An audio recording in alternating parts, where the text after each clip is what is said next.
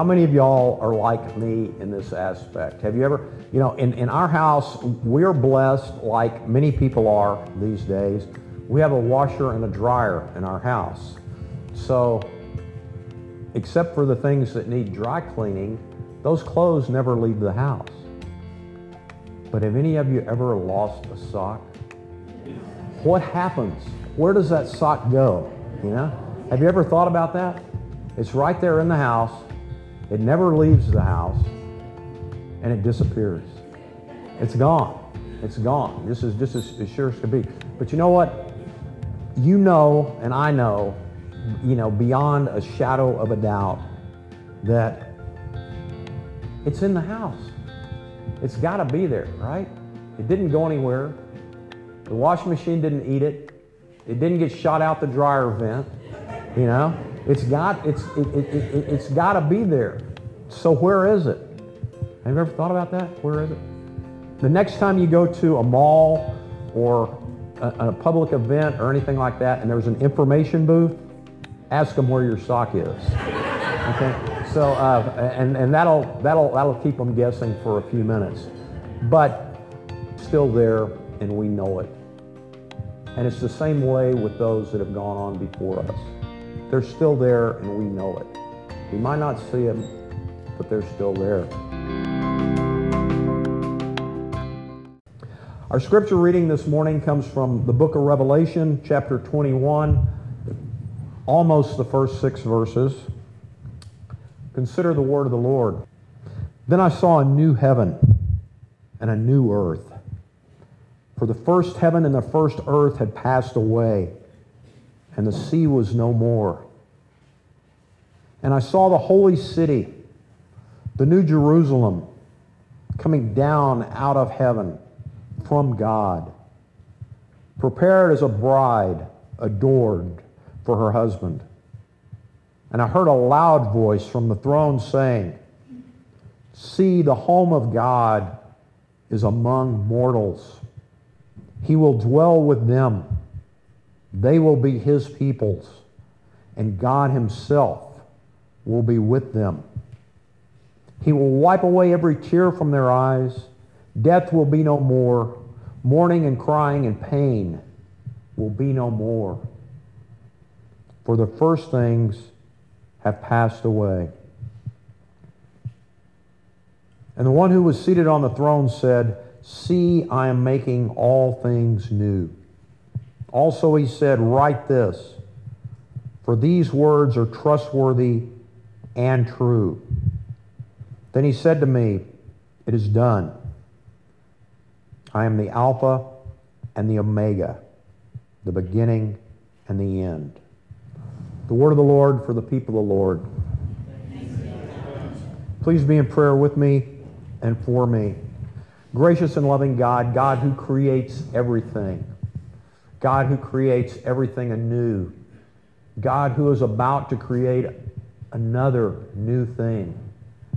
May the words of my mouth and the meditations of all our hearts be acceptable in your sight, our strength and our salvation.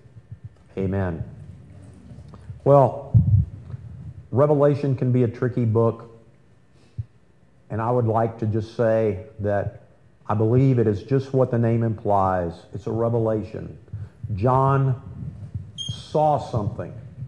He was a seer, as the prophets used to be called. He was a seer.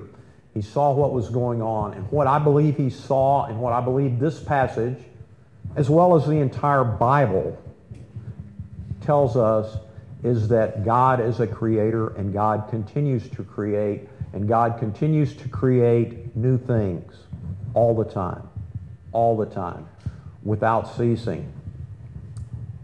Well, why do I say this?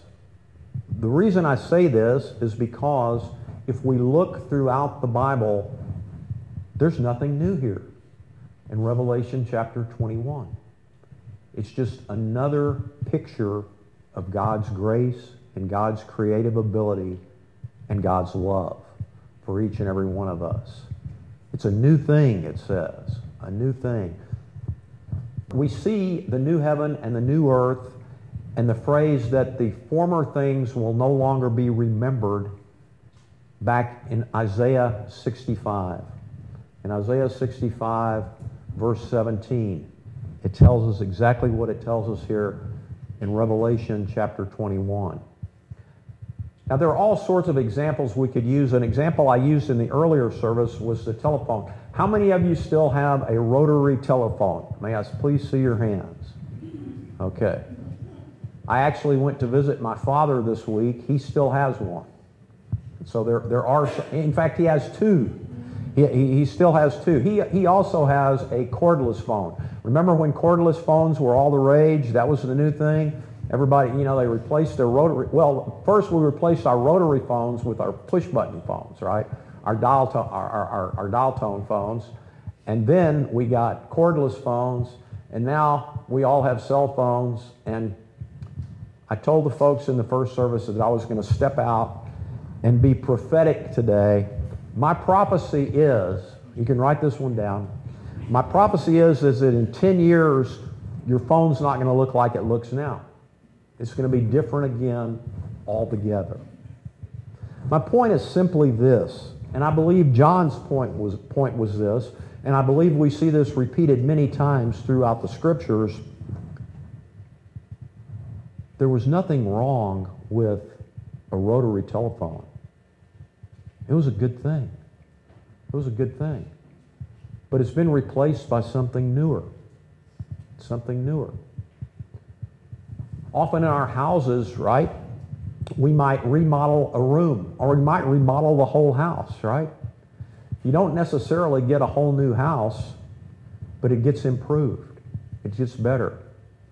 There's a new thing being done. Something new is done. See, just because something is new and just because something gets better doesn't imply that the old thing was bad. There's room for improvement. Just as there is with all of us as Christians in our Christian walk. And that's, you know, we, we as, as Methodists believe in sanctification. We are going on to perfection in love. It's a, it's, it's a progression. It gets better. It gets better. That doesn't mean that there's anything particularly bad about us right now, you know. But uh, again, we have to we have to go back and remember when God created the heavens and the earth, and got through and created us. God looked around and said, "It's very good." Right? It's very good. What we have now is good, and just because there are new things coming along, doesn't mean that what we have now is not good. The next portion of this scripture that is a repeat comes from the 37th chapter of Ezekiel. Ezekiel 37 27 says that God is going to dwell with God's people, and they will be his people. And we know that. We all know that. There's, there's, there, uh, if, if I started giving all the examples of God dwelling with God's people throughout the Bible, we would be here until after dark. And I'm not going to do that. But God is with God's people. I'll just, I will, I will cause us to reflect on Jacob, for example. Most of us know the story of Jacob having the dream and seeing the ladder up to heaven and back. And what did Jacob say? God was in this place all along, and I didn't know it. Which gets us back to what John's doing. He says, what did he say? He says, I saw a new heaven and a new earth. I saw a dwelling where God was with God's people. We have to see these things. They're all around us, but we have to see them. We have to take the effort to see them.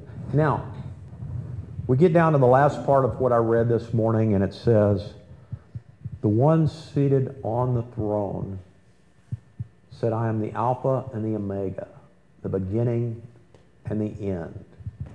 The beginning and the end. And, it, and, and, it, and what it says there, it says, to write it down, it is done. And God is faithful. More than anything this morning, as we remember those who have gone on before us, I want us to remember God's faithfulness and that God is constantly creating something new. I want you to remember those words of Isaiah where it says, I'm about to create something new. And I want you to tie those in. I mentioned this when I, I said we, we had baptized some folks this year with what Paul tells us. Paul's telling us the same thing in 2 Corinthians 5.17. If anyone is in Christ, there is a new creation. A new creation.